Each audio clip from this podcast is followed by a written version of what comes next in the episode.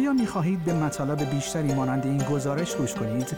به ما از طریق Apple Podcast، Google Podcast، Spotify یا هر جای دیگری که پادکست های خود را از آن می گیرید گوش کنید.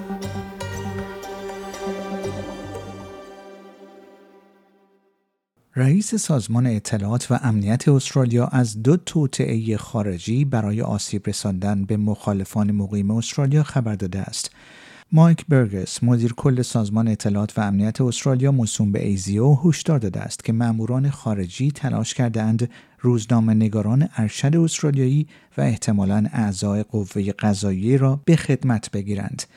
ریاست سازمان ASIO همچنین فاش کرد که این آژانس اطلاعاتی دو توطئه دولت‌های خارجی برای آسیب رساندن به مخالفان مقیم استرالیا را خونسا کرده است.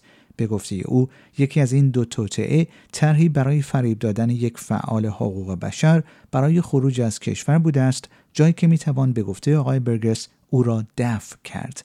آقای برگس در هنگام ارائه ارزیابی تهدید سالانه خود در شامگاه سهشنبه هشدار داد که ایزیو بیش از هر زمان دیگری در تاریخ خود از جمله در طول جنگ سرد دوره پس از 11 سپتامبر و اوجگیری دولت خودخوانده اسلامی موسوم به داعش فعال است او هشدار داد که کشورهایی که در استرالیا جاسوسی می کنند از رژیم های استبدادی گرفته تا کشورهایی که به گفته او دوستان کمبرا محسوب می شوند متفاوت هستند.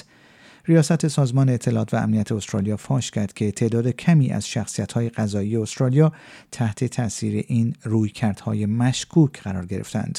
آقای برگس همچنین یک توطعه خونسا شده را شرح داد که در آن یک سرویس اطلاعاتی خارجی تلاش کرده است تا از یک عامل متولد استرالیا برای نزدیک شدن به روزنامه نگاران ارشد با پیشنهاد یک سفر تحصیلی با حقوق کامل به خارج از کشور استفاده کند. رئیس ایزیو گفت این عامل فهرستی از روزنامه نگاران با نفوس را تهیه کرده بود و اگر طرح پیش می رفت او قرار بود آنها را به مقامات محلی ظاهری معرفی کند که در واقع جاسوسانی مبدل بودند که به گفته او از مزیت میدانی خانگی برخوردار بودند. او گفت تقریبا مطمئنا تلفن ها، لپتاپ ها و تبلت های روزنامه نگاران نیز هدف قرار می گرفتند.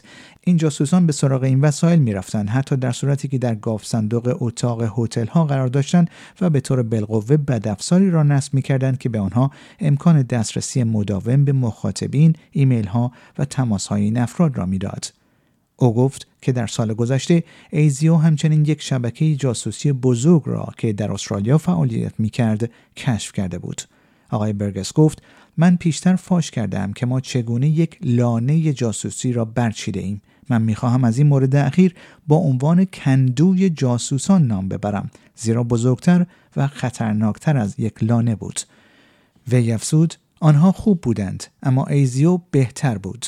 ما آنها را زیر نظر داشتیم. ما فعالیت های آنها را ترسیم کردیم. ما یک کارزار شدید و پایدار شامل فعالیت های عملیاتی را راه اندازی کردیم. ما با آنها مقابله کردیم و با همکاری شرکای خود آنها را به صورت خصوصی و حرفه‌ای از این کشور خارج کردیم. اظهارات ریاست سازمان اطلاعات و امنیت استرالیا در حال عنوان می شود که کلر اونیل وزیر کشور استرالیا نیز هفته گذشته در اقدامی غیر معمول از ایران به عنوان مقصر یک توطئه مداخله خارجی که شامل جاسوسی از یک ساکن استرالیایی بود نام برد. آیا می خواهید به مطالب بیشتری مانند این گزارش گوش کنید؟ به ما از طریق اپل پادکست، Google Podcast، Spotify یا هر جای دیگری که پادکست های خود را از آن می گیرید گوش کنید.